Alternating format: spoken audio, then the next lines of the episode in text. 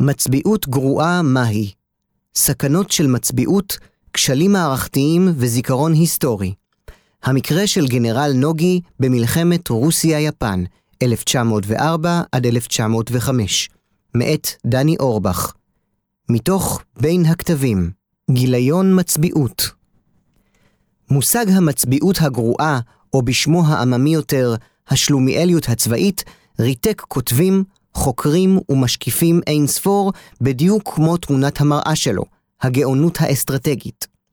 הוגים צבאיים כמו קרל פון קלזוביץ ובאזי לידלהארט עסקו בדמות של הגאון הצבאי, בעוד שחוקרים כמו נורמן דיקסון, אורי בר יוסף ורוז מקרדמוט ניסו לפענח את הדמות של המנהיג הכושל, הצבאי והפוליטי, כפועל יוצא של גורמים פסיכולוגיים ואישיותיים כאלה ואחרים. היו כאלו שקבלו על עצם החלוקה בין הגאון והשלומיאל בהקשרים צבאיים. בספרו היסטוריה צבאית, מחשבה מחדש, יצא ג'רמי בלק נגד הנטייה של היסטוריונים צבאיים, בעיקר אלו הכותבים לציבור הרחב, להתמקד בדמות של מצביעים, ובכך לפשט מציאות מורכבת לדיכוטומיה קלה לעיכול. בספרו החשוב "הפיתוי של הקרב", הרחיק קאטל נולן ואמר שיש להשתחרר מהדיון על המצביא, מפני שבפועל לאיכות של מצביעים ולניצחון בקרבות, אפילו אלה הנראים מכריעים, יש רק השפעה שולית על מערכות ארוכות וממושכות. ובכל זאת, נראה שלדיון על האיכויות של מצביעים, אם מבריקים ואם גרועים, יש ערך אנליטי, אם מקפידים להניח אותו בהקשר ההיסטורי הנכון. אין זה משנה האם מצביא ניחן ביכולות אינטלקטואליות וצבאיות גבוהות, נמוכות או בינוניות, הנסיבות החיצוניות תמיד ממלאות תפקיד מכריע בהצלחתו או בכישלונו. בחינה היסטורית מדוקדקת תראה לנו שאפילו הניצחונות של מצביעים מבריקים, כמו נפוליאון, נבעו ממזל, מטעויות של יריבים, או מאיכויות מבניות וארגוניות של הצבאות שהם עמדו בראשם, לא פחות מאשר כישרון צבאי או יכולות אינטלקטואליות. באותה מידה, מצביעים כמו דאגלס הייג, שנודעו לשמצה בשל כישלונותיהם בקרב על הסום ובקרב פשנדייל במלחמת העולם הראשונה, עמדו בפני קשיים חסרי תקדים, שמעטים מבני תקופתם היו מסוגלים לפתור. כלומר, הגדרתם כשלומיאלים נבעה במידה רבה לא מתכונותיהם האישיות, אלא מהסיטואציה שאליה נקלעו. במאמר זה אנסה לקחת את הטיעון הזה צעד אחד קדימה ולהדגים את האופן שבו שלומיאליות צבאית עשויה להיווצר מצירוף אומלל של מצביא שלוקה בתחומים מסוימים עם נסיבות ספציפיות בשדה הקרב שדורשות בדיוק את הכישרונות ואת הידע שאין לו. אדגים את הטיעון באמצעות מקרה מבחן היסטורי של גנרל נוגי מרסוקה, מפקד הארמיה השלישית של הצבא הקיסרי היפני במלחמת רוסיה-יפן, 1905 עד 1906. כפי שנראה בהמשך, נוגי ביצע באופן הרי אסון את המשימה העיקרית שניתנה לו, המצור על הנמל הרוסי האסטרטגי פורט ארתור בדרום מנצ'וריה וכיבושו. אף על פי שהצליח בסופו של דבר לכבוש את הנמל, הוא עשה זאת באיחור רב ובמחיר חומרי כבד ששיבש את התוכניות האסטרטגיות של יפן במערכה כולה. לכישלון זה היו שתי השלכות מעניינות מבחינתנו. ראשית כל, הכישלון משמש דוגמה למצביעות גרועה שאינה תוצאה רק של תכונות אישיות של גנרל, אלא של התכתבות בינן לבין נסיבות חיצוניות, כשלים מבניים וחוסר תפקוד של חלק מפקודיו. שנית, הכישלון הוא דוגמה להשפעה ההרסנית של זיכרון צבאי היסטורי שגוי. אף על פי שהממונים על נוגי היו מודעים היטב לכישלונו, הם בחרו להלל ולשבח אותו מסיבות פוליטיות, והכניסו אותו לדפי ההיסטוריה כמצביא מבריק ומודל לחיקוי. כך, במקום לתקן את האסטרטגיה הלוקה של נוגי ואת הכשלים המבניים שהעצימו אותה, בחרו ראשי הצבא היפני להפוך אותה לדוגמה ולמופת לדורות הבאים של הקצונה כלקחים צבאיים שיפים לכל זמן ולכל עת. גם קצינים זרים בלעו את המיתוס של נוגי על קראו ועל קרביו. ההשלכות על תפקודם של המצביעים שלמדו את הלקחים הללו היו הרסניות בשתי מלחמות העולם. מאמר זה מתבסס בעיקרו על מחקר במקורות ראשוניים יפניים, ספרי זיכרונות, מכתבים, יומנים ומסמכים צבאיים של הצבא הקיסרי במלחמת רוסיה-יפן שפרסמו חוקרים, כמו מחקר משני עשיר ביפנית, באנגלית ובגרמנית. השמות היפניים שנזכרים להלן מבוטאים לפי המקובל ביפן, שם משפחה ולאחריו שם פרטי. רקע כללי מלחמת רוסיה-יפן עד למצור על פורט ארתור. מלחמת רוסיה-יפן החלה בשנת 1904, לאחר תקופה ארוכה של משא ומתן כושל בין שתי האימפריות על אזורי השפעה במזרח אסיה.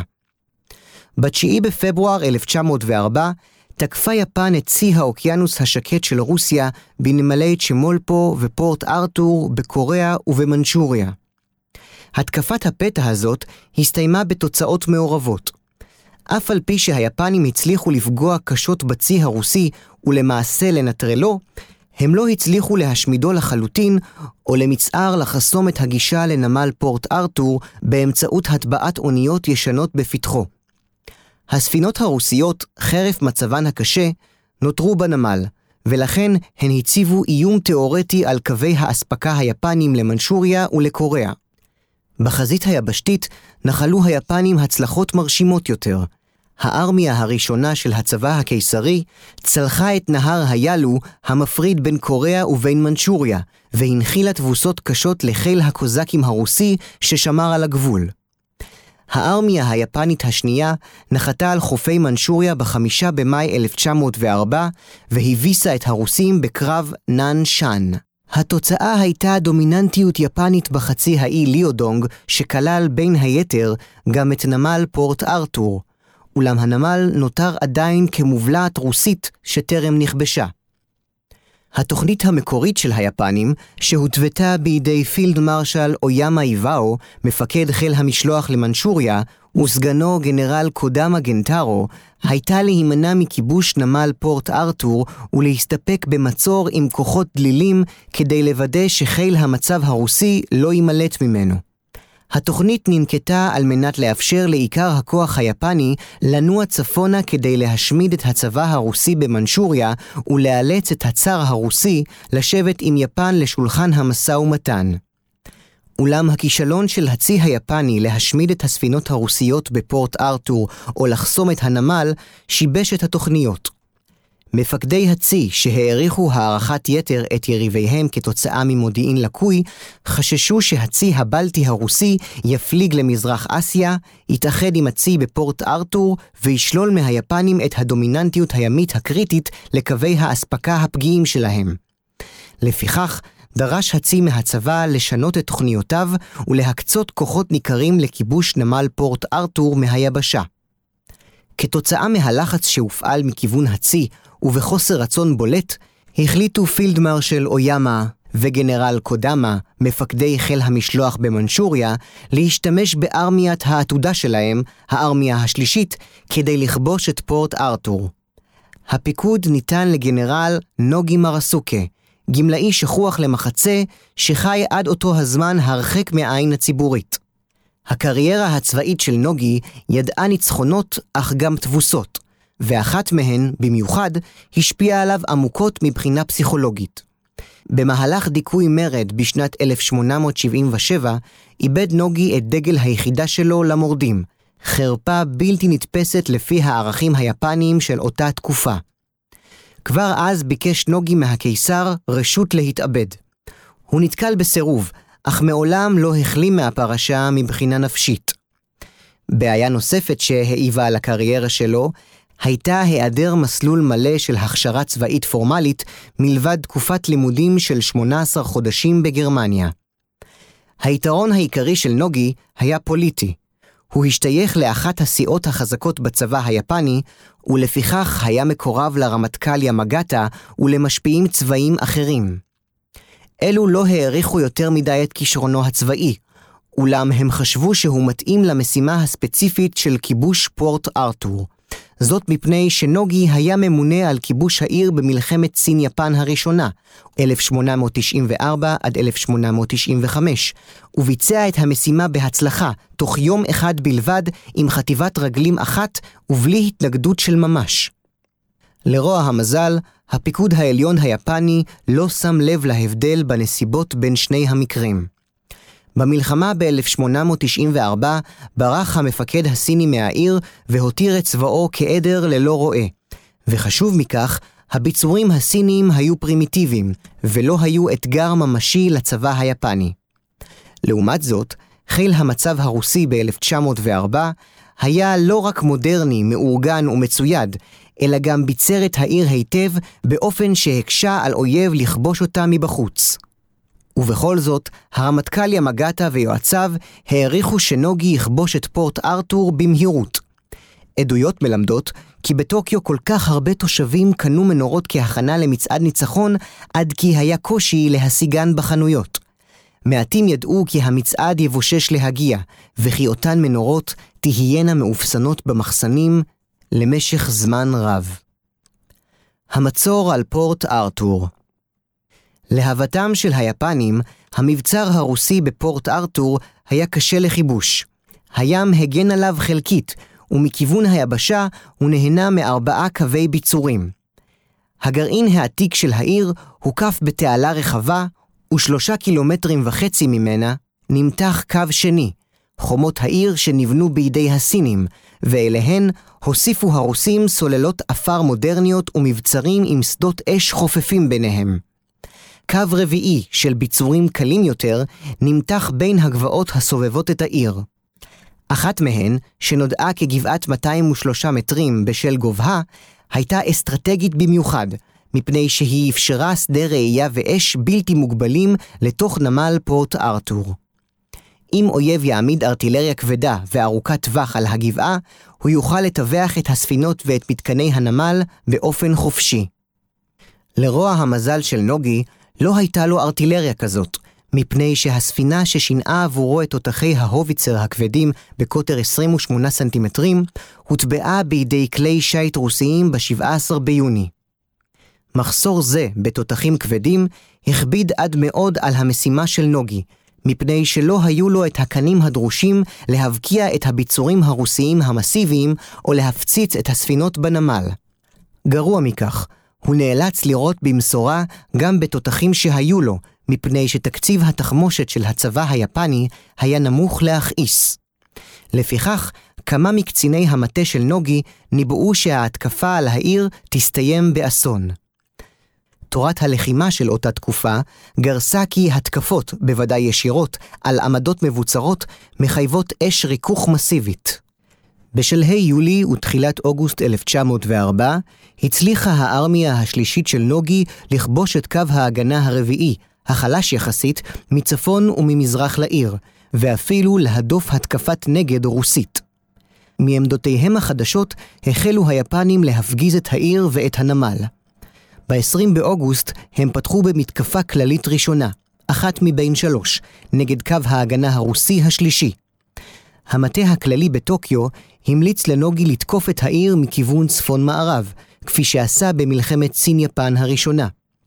מפקד הארמיה השלישית, מצידו, דחה את ההמלצה. תחת זאת, הוא העדיף לתקוף בכיוון צפון-מזרח, נתיב שנראה לו נוח מפני שהיה קרוב למנשק הרכבת שדרכו הגיעה האספקה. יתר על כן, נוגי העריך שמפני שהיפנים תקפו מצפון מערב בעבר, עדיף לא לעשות זאת שוב כדי להפתיע את האויב. חשוב מכל, הוא סבר שמדובר בהזדמנות פז לכבוש את המבצר בהתקפה אחת בלבד. בנתיב הצפון-מזרחי, גיא הוביל ישירות למרכז העיר העתיקה, והרי הורו לו לכבוש את פורט ארתור מהר ככל האפשר. בפועל העריך נוגי הערכת חסר את עוצמת מבצרי הקבע הרוסיים בגזרה הצפון-מזרחית. הוא לא ידע למשל שאלו חוברו באמצעות כביש מחופה שאפשר לרוסים להעביר במהירות חיילים, תחמושת ואספקה ממבצר אחד למשנהו.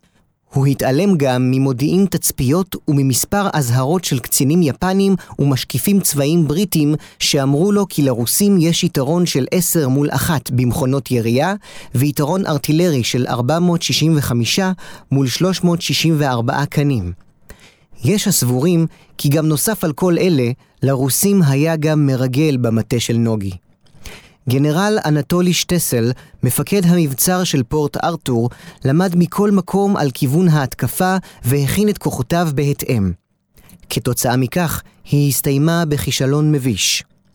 ב-24 באוגוסט, לאחר חמישה ימים של לחימה קשה, איבד נוגי 18 אלף איש, כמעט שליש מכוחו, בלי להשיג את המטרה. לאחר אין ספור הפצרות מקציניו, הסכים נוגי לעצור את המתקפה עד שיגיעו תגבורות מיפן עצמה.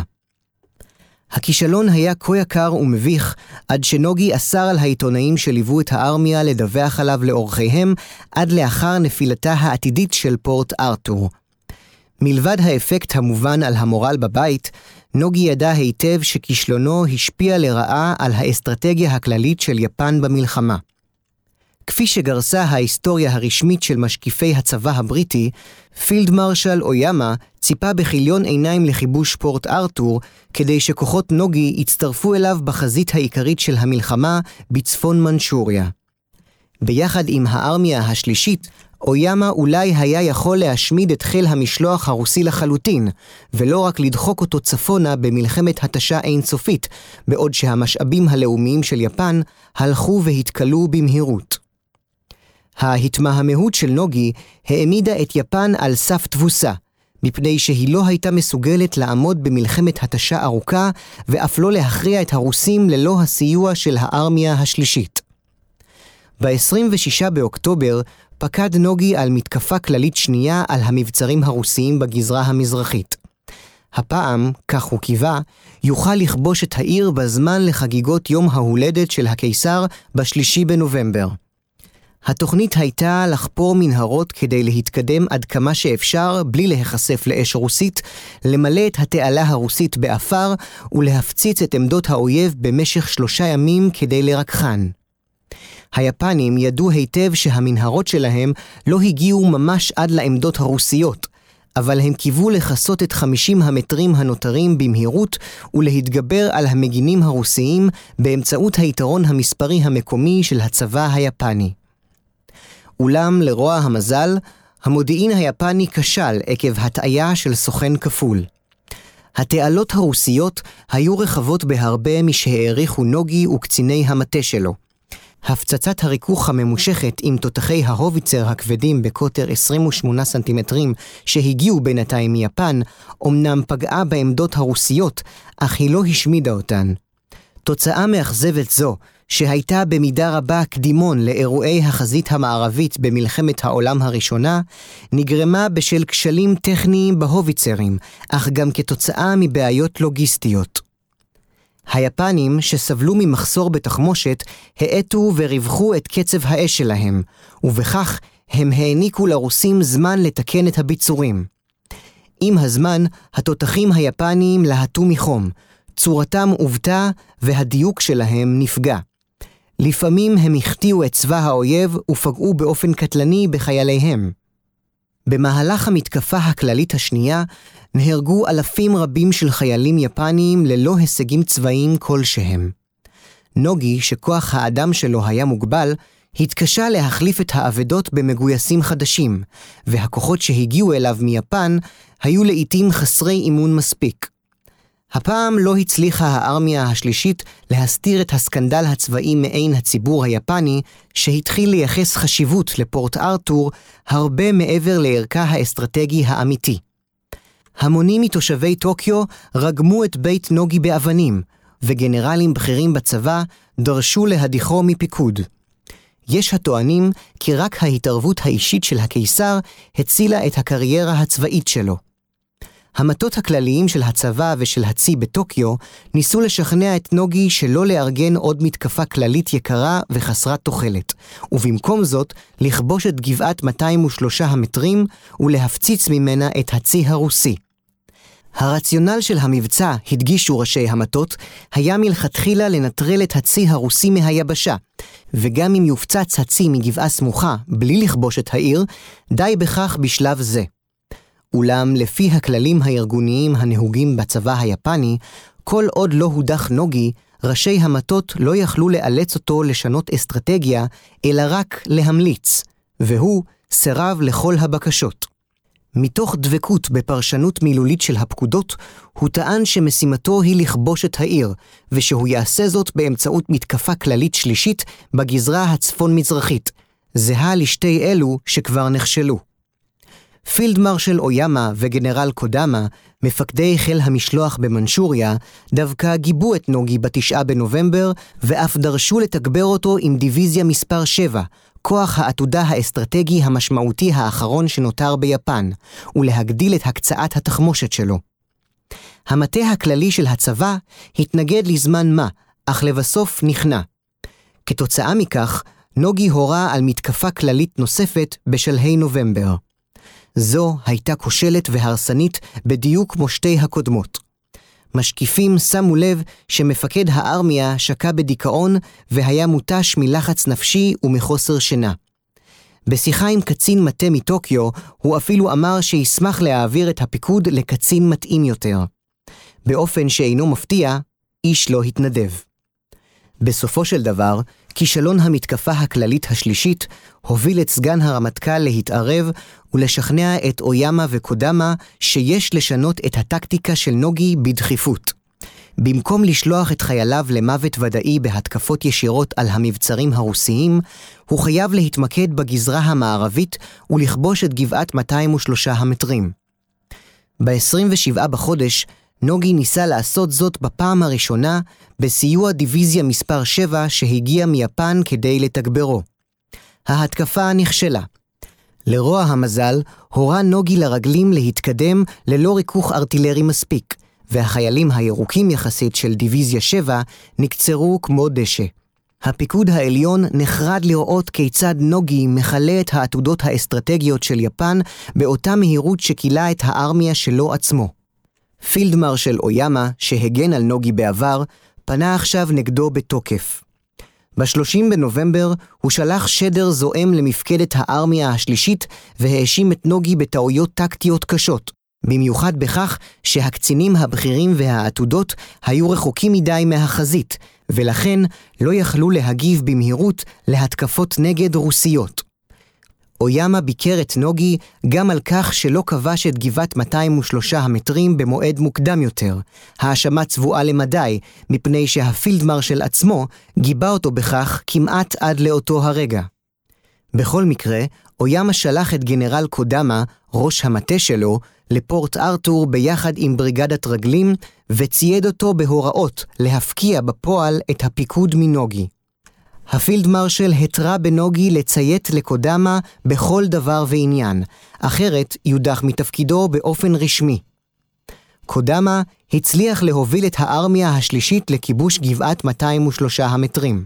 ניצחון עקוב מדם שעלה ב-12 אלף אבדות, ובהשמדה כמעט מוחלטת של דיוויזיות 1 ו-7. המשך הקרב רלוונטי פחות עבורנו, מפני שנוגי כבר לא פיקד עליו. נסתפק בלומר שהיפנים הצליחו לכתוש את הצי הרוסי בהרעשה ארטילרית מגבעת 203 המטרים, והמבצע עצמו נכנע בינואר 1905, לאחר שנשברה תקוות המפקד הרוסי להחזיק מעמד. בסופו של דבר, הרוסים איבדו 31,306 איש, והיפנים כ-60,000 חיילים. באופן מפתיע, גנרל נוגי הפך מיד לגיבור היום. מעטים מאוד ידעו על תפקודו הגרוע, או על כך שניצחונו בסוף דצמבר 1904 ותחילת ינואר 1905 היה צריך להיזקף באמת לזכות קודמה. סגן הרמטכ"ל וקומץ קצינים אחרים דרשו להדיח את נוגי. אולם קודמה סירב בתוקף. לדעתו הדחה כזאת תפגע במוניטין של הארמיה השלישית ותאכיר את ההשפעה המורלית של הניצחון בפורט ארתור. נוגי, לעומת זאת, שקע בדיכאון עמוק. מות שני בניו בקרב, כמו מות רבים מחייליו, שבר את רוחו. כאשר דיווח לקיסר, ציטוט: המילים קפאו בגרונו ועיניו התמלאו בדמעות. כאשר סיים את הדיווח, התחנן לרשות להתאבד.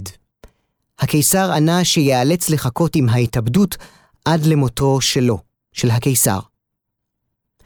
במקביל, כתב נוגי לשר הצבא כך, ציטוט: אין לי תירוצים להציע לארצי ולקיסר על השימוש הבלתי מדעי והבלתי אסטרטגי שלי בכוח גס.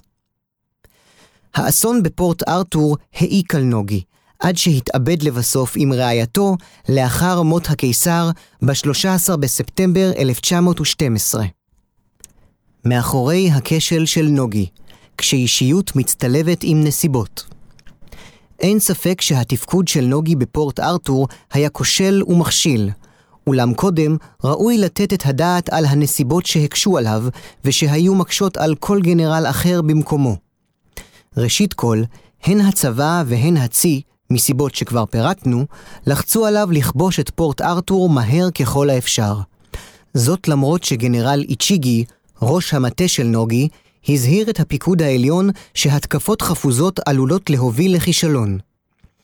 המודיעין שעמד לרשות נוגי היה דל ואיכותו גרועה. מפת פורט ארתור שניתנה לארמיה השלישית לא כללה מידע על ביצורים רוסיים חדשים ותיארה באופן שגוי חלק מהקיימים.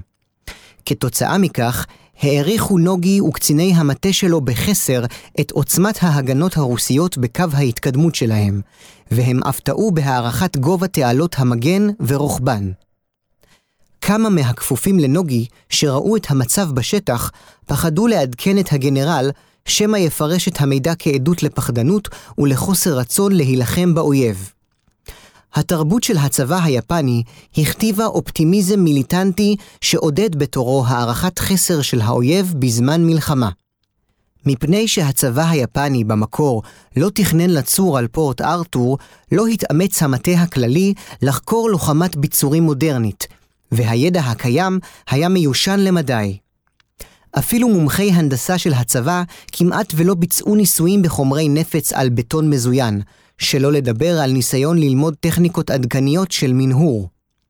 כדי להוסיף קצף לביזיון, אגף הביצורים במטה הכללי היפני חתך בחדות את התקציב לציוד מנהור, באופן שהיה קשה לחפור מנהרות אפילו תוך שימוש בטכניקות הקיימות. הכשלים הללו היו מובילים בסבירות גבוהה לאסון עם נוגי או בלעדיו.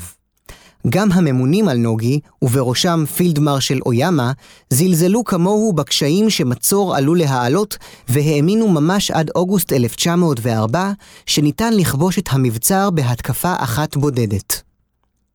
נוגי סבל גם מקשיים באספקה ובלוגיסטיקה, וחלקם הגדול היה מעבר לשליטתו.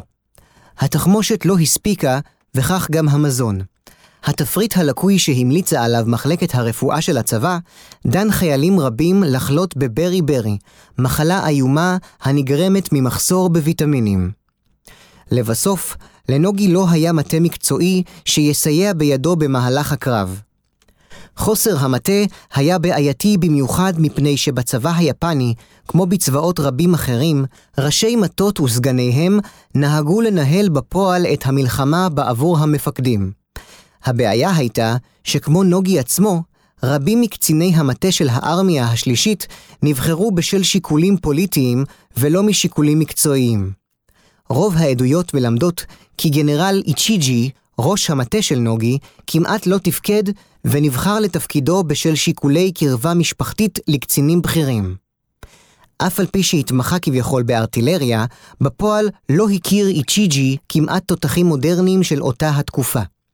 לדוגמה, הוא סירב לקבל בהתחלה תותחי מצור כבדים מסוג הוביצר בקוטר 28 סנטימטר, בטענה תמוהה שהם אינם נחוצים.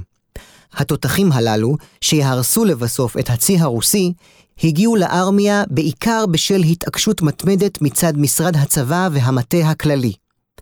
סגנו של איצ'יגי היה בלתי מקצועי באותה המידה ונבחר אף הוא משיקולים פוליטיים.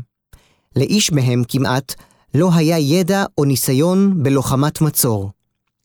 דווקא בגלל הקשיים האובייקטיביים שעמדו מול הארמיה השלישית בפורט ארתור, בתוספת אויב נחוש ומבוצר שנהנה מיתרון של הגנה בקווים פנימיים, היא הייתה זקוקה למפקד יצירתי שיוכל לאלתר עם המעט שיש לו ולהפתיע את האויב באמצעות מהלכים טקטיים בלתי צפויים. בהיעדר מטה מתפקד, מפקד הארמיה היה חייב להיות קצין עם הבנה עמוקה של לוחמת מצור, הנדסה צבאית וטופוגרפיה הררית. נוגי לא היה קצין כזה. רשימת חולשותיו ארוכה למדי, אולם הבולטת ביניהן הייתה היעדר מוחלט כמעט של מחשבה אסטרטגית. אסטרטגיה, אחרי הכל, היא האומנות של גישור בין אמצעים מוגבלים לבין מטרות ויעדים. נוגי שכח, או למעשה לא הבין מעולם, שהמטרה הסופית של המבצע בפורט ארתור לא הייתה כיבוש העיר, אלא נטרול הצי הרוסי. לכן לא היה טעם להקריב חיילים רבים כל כך בהתקפות ישירות על העיר בגזרה המזרחית, במקום להתמקד במטרה האמיתית, גבעת 203 המטרים, שממנה היה אפשר לטווח את הנמל בתותחי המצור הכבדים, שהגיעו אמנם רק בשלהי ספטמבר. אפילו בטרם הגיעו, היה אפשר לכבוש את הגבעה ולנסות לדחוק בפיקוד העליון להביא את התותחים מהר ככל האפשר. גם כשנוגי קיבל הוראות לכבוש את הגבעה, הוא סירב באופן עיקש ודבק בתוכניתו חסרת התוחלת להסתער על העיר. כשסוף סוף אילצו אותו לכבוש את הגבעה, בסוף נובמבר, המשימה הפכה להיות קשה בהרבה, מפני שהרוסים כבר הספיקו לבצר אותה. אפילו אם נתעלם מהחשיבות האסטרטגית של גבעת 203 המטרים, ונניח שנוגי היה מוכרח לתקוף את העיר מהגזרה הצפון-מזרחית, קשה להסביר את החלטותיו הפיקודיות. הוא וקציני המטה שלו היו אמורים לדעת שהתקפה חזיתית נגד אויב מבוצר, בלי מודיעין מספיק, תותחי מצור כבדים ותחמושת מספקת, שקולה להתאבדות המונית. אם הייתה להם השכלה בלוחמת מצור, ולו בסיסית, הם היו אולי מודעים לסכנות, ומעדיפים להטריד את המבצר ולחפור מנהרות התקפה שיובילו אותם עד לעמדות הרוסיות ממש. רק התקדמות תת-קרקעית הייתה יכולה לאפשר ליפנים לכבוש את המוצבים המזרחיים של הצבא הרוסי, או אפילו טוב יותר, לפוצץ אותם מלמטה. ללא ספק משימה כזאת הייתה קשה, מפני שהקרקע הייתה קשה וסלעית, והטמפרטורות הנמוכות של הסתיו המנשורי מיצקו אותה אף יותר. כפי שכתב אשמיד ברטלט, רק באמצע דצמבר המנהרות הגיעו רחוק מספיק כדי לאפשר התקפה חזיתית בגזרה המזרחית שלא תהיה בגדר התאבדות. ציטוט החיילים שנפלו באוגוסט, אוקטובר ונובמבר הוקרבו ללא מטרה, הוא כתב. מפני שנוגי היה משיג בדיוק את אותה תוצאה אם היה תוקף רק באמצע דצמבר. פורט ארתור הייתה נופלת בדיוק בתאריך שנפלה באמת, אבל אלפי חיילים היו ניצלים. המנהור שכן התבצע בסתיו, היה למרבה הצער מעט מדי ומאוחר מדי. אולם בשל בורותם בתחום הספציפי הזה, נוגי וקציני המטה שלו לא הצליחו להבין עד כמה חשוב להשקיע מאמצים בתחום המנהור. בנג'מין נורגרד כתב הלונדון דיילי מייל, נזכר שעבודת החפירה הייתה איטית מדי עבור נוגי ומרתה את עצביו הרבה יותר מאשר התקפות חזיתיות מעל פני האדמה. הם, החיילים היפנים, לא אהבו את זה ולא הבינו את זה, ורוב הקצינים שלהם הסכימו עמם. בצדק טען אשמיד ברטלט כי אם המפקד היפני העליון, נוגי, היה קורא אפילו את הספר הבסיסי ביותר על הנדסה צבאית ונותן הוראות מתאימות לגנרלים שלו, הוא היה כובש את פורט ארתור באותו הזמן בדיוק עם מאמץ ומחיר פחותים בהרבה. הבורות של נוגי הייתה עמוקה באותה מידה גם בתחום המודיעין. כפי שציינו קודם, הוא התחיל את המערכה עם מודיעין לקוי, אבל הוא לא עשה כל מאמץ להשלימו ולעדכנו. סיוריו בחזית נועדו להפיח אומץ בגייסות, אך לא כדי להתרשם בעצמו מהמצב ולהעריך אותו באופן אישי. גם ראש המטה, איצ'יג'י, וקציניו לא ששו לסייר בקו החזית. במקומם שלח נוגי קציני פרשים ללא ניסיון באיסוף מודיעין.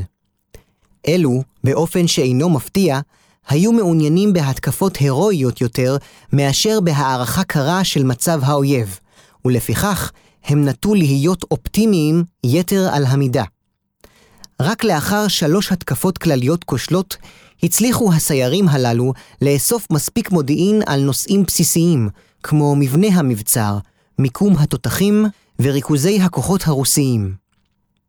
יש מקום להניח שהזלזול של נוגי במודיעין, למשל על המצב העדכני של ההגנות הרוסיות, תרם להחלטתו להסתער על מבצר האויב פעם אחר פעם באותו נתיב הרסני, תוך התעלמות מכל הבקשות וההצעות לשינויים. נראה שהטקטיקה היחידה שהכיר הייתה התקפה חזיתית. בניגוד לטענות של חוקרים שאוהדים את נוגי, הוראות הקבע של המטה הכללי לא חייבו אותו להסתער על פורט ארתור בהתקפות חזיתיות או בהסתערויות כידונים צפופות. אפילו ספר הטול הבסיסי של הצבא הציע טקטיקות אלטרנטיביות. בעיה נוספת הייתה חוסר גמישות הפיקוד. ברגע שנוגי נתן הוראה להתקפות חזיתיות, הוא כמעט לא עדכן אותן על סמך ידיעות מודיעיניות או שינוי התנאים בשדה הקרב. לדוגמה, הוא לא ריכז כוחות נגד נקודות חלשות יותר בביצורי האויב, או הורה על התקפות פתע ליליות. אפילו מועדי המתקפות הכלליות נקבעו במרווחים קבועים. הראשונה התקיימה ב-19 באוגוסט, השנייה ב-26 באוקטובר, והשלישית ב-26 בנובמבר. עם לוח זמנים כל כך קבוע, אין פלא שנוגי מעולם לא הצליח להשיג הפתעה. פעם אחת, במהלך המתקפה הכללית השלישית, הוא ניסה להקים יחידת קומנדו אד הוק כדי לקיים פשיטה לילית, אבל המבצע הסתיים באסון. כפי שהזהיר מראש אחד מקציני המטה, היחידה הורכבה באופן חובבני מחיילים שנלקחו מדיוויזיות שונות, והם כמעט לא הכירו זה את זה ולא הספיקו להתאמן ביחד. גרוע מזה, הם עטו סרטי ראש לבנים שסימלו במסורת היפנית נחישות צבאית, אך גם הפכו אותם למטרות קלות ונוחות לצלפי האויב בלילה. מכל הסיבות הללו, הרוסים חיסלו את היחידה בקלות רבה בליל ה-26 בנובמבר, הלילה הראשון של המתקפה. לימים, חלק מהאפולוגטים של נוגי שיבחו אותו, וטענו שחרף חסרונותיו, הוא היה מפקד כריזמטי ואהוד על חייליו. יש אמת מסוימת בדברים הללו.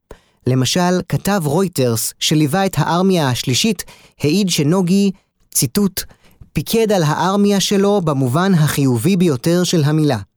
הוא זכה באמון ובחיבה של קציניו, והחיילים כולם אהבו אותו. הם נלחמו כפי שנלחמו, בין היתר מסיבה זו.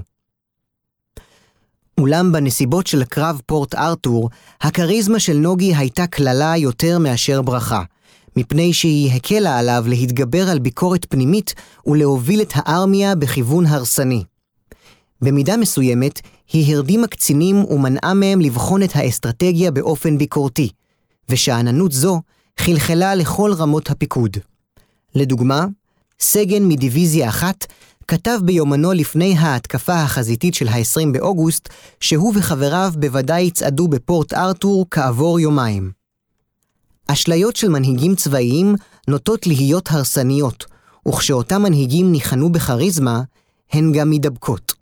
יש שטענו שנוגי בסופו של דבר ניצח, ולכן יש להעריך את האסטרטגיה שלו כגישה שעבדה. אולם הדבר אינו נכון בהתחשב במחיר שנאלץ לשלם, בזמן הארוך שלקח לו לבצע את המשימה, בבזבוז העתודות של יפן ובנזק לאסטרטגיה הכללית שלה. מבצר שמוקף מכל צדדיו, כמו פורט ארתור, תמיד ייפול בסופו של דבר בהיעדר סיוע מבחוץ. במקרה הגרוע ביותר, אפשר פשוט להרעיב אותו עד כניעה. השאלה היחידה היא, כמה זמן לוקח לעשות זאת ובאיזה מחיר. לסיכום עד כה, אף מפקד אינו חף מכשלים, חולשות ונקודות תורפה, אפילו לא המצביעים הטובים ביותר. אולם נקודות תורפה כאלו הופכות להיות מצביעות גרועה או שלומיאליות צבאית, כאשר תנאי שדה הקרב דורשים בדיוק את הידע, התכונות והיכולות שאין למפקד ספציפי. אם למשל מצביא מסוים אינו יודע דבר על זרמים ורוחות, אך הוא מתמחה בטופוגרפיה הררית, עדיף להציב אותו בשטח הררי, אך לא על ספינת קרב. גנרלים שנוטים להתמוטטויות עצבים יכולים לתפקד היטב נגד יריבים שגרתיים שהתנהגותם צפויה, אך הם עלולים לקרוס מול אויב יצירתי שפועל באופן שאינו מתוכנן. בו בזמן, תרבות ארגונית מפותחת וקציני מטה מיומנים יכולים לרכך את החולשות של מפקדי יחידות. מנגד, ארגונים כאוטיים ומטות שאינם מתפקדים עשויים להעצים את החולשות הללו. הפטנט הוא עניין של מערכת והקשרים, נסיבות והתאמה, ולא כל כך סיפור של אדם אחד שכל ההצלחה או הכישלון מונחים על כתפיו הבלעדיות. במקרה שלנו, אפשר לטעון שבשדה קרב שגרתי יותר, שבו יש צורך בעיקר באומץ, נחישות ועבודה צבאית שגרתית, נוגי היה יכול לתפקד היטב בדיוק כפי שעשה במלחמת סין-יפן הראשונה. אם הוא היה זוכה לעזרה של קציני מטה טובים, הוא היה יכול להעניק השראה לגייסות באמצעות הכריזמה שלו ולהותיר את העבודה היומיומית, שבה היה מיומן פחות, למפקדים הכפופים לו. אולם קרב כמו פורט ארתור שהצריך אלתור, גמישות, הבנה אסטרטגית רחבה יותר ומעורבות פיקודית פעילה, כפי שתיארתי לעיל, העצים את החולשות של נוגי. התוצאה הייתה הרסנית.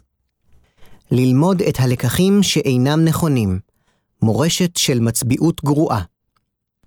האסון של קרב פורט ארתור הפך מנזק מקומי לכישלון היסטורי מתמשך עקב המוניטין שזכה בו נוגי לאחר המלחמה. אפילו לפני שהתותחים התקררו, המפקדים של נוגי הבינו שמשיקולים של יחסי ציבור, יש לטפח אותו כגיבור של פורט ארתור וכסמל שלא ניתן לפגוע בו. העיתונות, למשל, צנזרה את הדוח הקרבי שנוגי הגיש לקיסר, ומחקה משפטים שהציגו אותו באור רע מטעמים של ביטחון לאומי. אפילו מחברים של דוחות סודיים שנועדו לצריכה צבאית פנימית צנזרו את עצמם. מפקדים שהשתתפו בקרב, מצידם, העדיפו להתרפק על סיפורי גבורה ועל רוח ההקרבה של אנשיהם, יותר מאשר לפרט על נושאים משעממים, כמו לוגיסטיקה, מודיעין או תיאום בין-יחידתי. מבט בדוחות ההיסטוריים הרשמיים שנכתבו בחטיבות השונות, יראה כי מחבריהם כמעט ולא פירטו על אספקה שלא הגיעה ועל פגזי נפל, בעיות שהיו אנדמיות במהלך המצור. נוגי עצמו בילה את השנים אחרי המלחמה בטקסי הוקרה וקיבל עיטורים ומדליות אין ספור, הן ביפן והן מחוצה לה.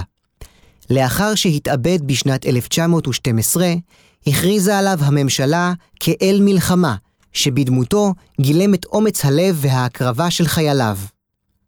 בנסיבות אלו, לא מפתיע שהצבא למד מקרב פורט ארתור את כל הלקחים שאינם נכונים.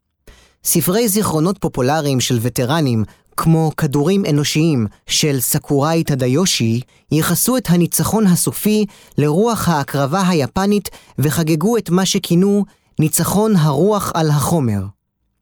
בצבא עצמו התפתחה נטייה לזלזל בטכנולוגיה, ותחת זאת לשים את ההדגש על רוח צבאית. לפי טענה רווחת שהפכה פופולרית יותר ויותר בחבר הקצינים, חיילים שמצוידים בנאמנות מיסטית לקיסר ונכונות מתמדת למות בשדה הקרב, יוכלו להביס אויב שנהנה מיתרון במספרים, בציוד ובטכנולוגיה, בדיוק כפי שהדבר נעשה בפורט ארתור.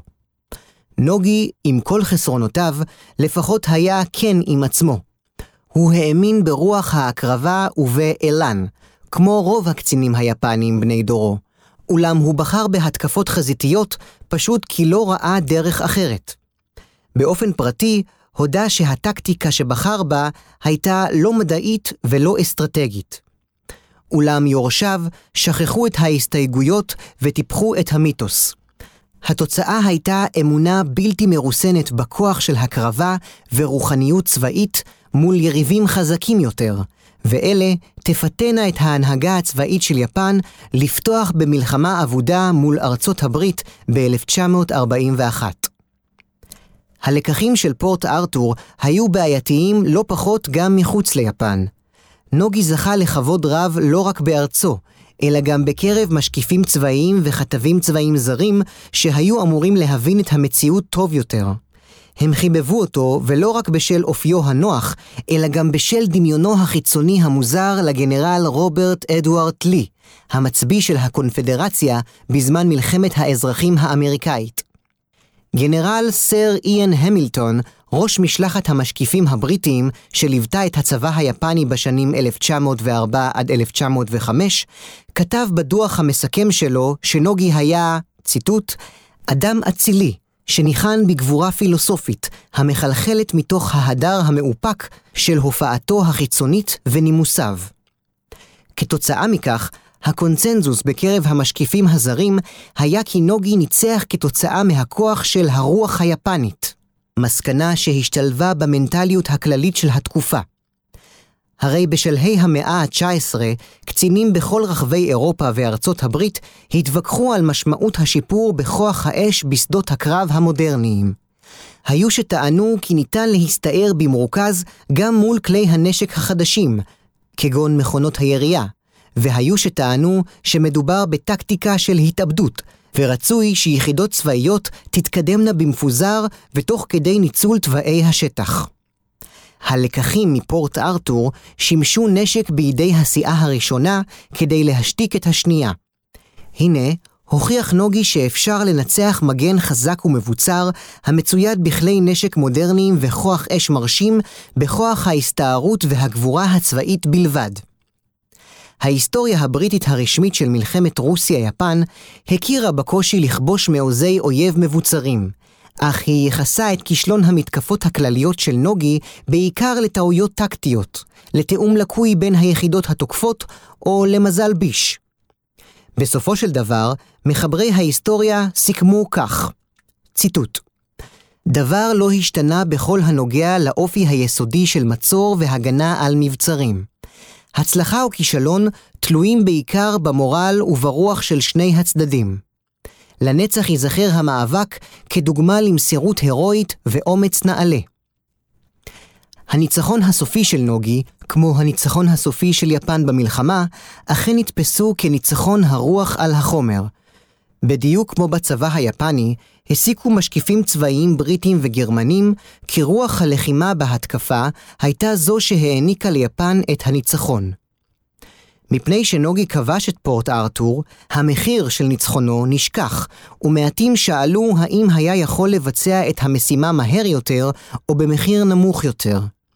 האובססיה לרוח התקפית תרדוף את הצבאות הללו כצל עד להתקפות החזיתיות ההרסניות של מלחמת העולם הראשונה, והרבה מעבר לכך. סיכום מקרה המבחן של גנרל נוגי מרסוקה והמצור על פורט ארתור בשנים 1904 עד 1905 עשוי לשמש אותנו לשתי מטרות עיקריות. הראשונה היא להבין לעומק את המושג הפשטני לעיתים של מצביעות גרועה. והשנייה היא להדגיש את הנזק הטמון בכיסוי על שלומיאליות כזאת, תוך האדרת מצביעים שכשלו משיקולי יחסי ציבור. במציאות אין מצביעים מושלמים, ולכל איש צבא בכיר יש יתרונות וחסרונות, תחומים שהוא בקיא בהם, וכאלו שהוא אינו בקיא בהם, תכונות נפשיות שמחזקות את יכולתו להתמודד מול מצבים מסוימים, וכאלו המערערות אותו במצבים אחרים. אולם מצביא הופך בפועל לגרוע רק אם מציבים אותו בשדה קרב ספציפי שמעמעם את החוזקות שלו ודורש בדיוק את התכונות שאין לו. כלומר, מצביעות גרועה אינה רק תכונה אינדיבידואלית, אלא בעיקר חוסר התאמה בין האישיות של המצביא לבין דרישות שדה הקרב, או במילים אחרות, הצבת האדם הלא נכון במקום הלא נכון. בעיות אלו, כפי שראינו, עשויות להתעמעם או להתעצם ביחס ישר למיומנויות המטה של אותו מפקד. קציני מטה יכולים לחפות על חולשותיו, או להפך, להעצים אותן. נוסף על כך, ראינו את האופן שבו תרבות הנצחה שאינה זהירה ושמחפה על כישלונות של מפקדים משיקולי יחסי ציבור, עשויה לפגוע בהתפתחותו העתידית של צבא. עם הזמן, כשנעלמים מן הבמה האנשים שהכירו את הניואנסים של שדה הקרב ואת מכלול הכישלונות וההצלחות של מפקדים שפעלו בו, נוטה המיתוס לפעמים להעצים את הכשלים של מפקדים ולהפוך אותם למעלות. כך לדוגמה, העיקשות חסרת הטעם של נוגי להקריב את חייליו במתקפות חסרות תוחלת, הפכה לגבורה ולרוחניות צבאית שהדורות הבאים התבקשו לחכות. יפן שילמה בסופו של דבר את המחיר על כך בריבית דריבית, במהלך מלחמת העולם השנייה. המסקנה המעשית מהסיפור היא שאסור לזכור מצביא רק בזכות מקרה יחיד של הצלחה או של כישלון. זו טעות להניח שהאסטרטגיה של נפוליאון בכללותה היא מודל לחיקוי בגלל ניצחונותיו בקרבות אוסטרליץ וינה אוסטרשטט, בדיוק כפי שאין להסיק מקרב פשנדייל במלחמת העולם הראשונה, שיש להימנע מכל מה שעשה גנרל דאגלס הייג. אפילו בניתוח קרב יחיד, עלינו לבדוק האם הניצחון או הכישלון של מפקד נגרם בעיקר בזכות האסטרטגיה שלו, או אולי למרות האסטרטגיה שלו, כתוצאה ממזל, נסיבות והחלטות של יריביו.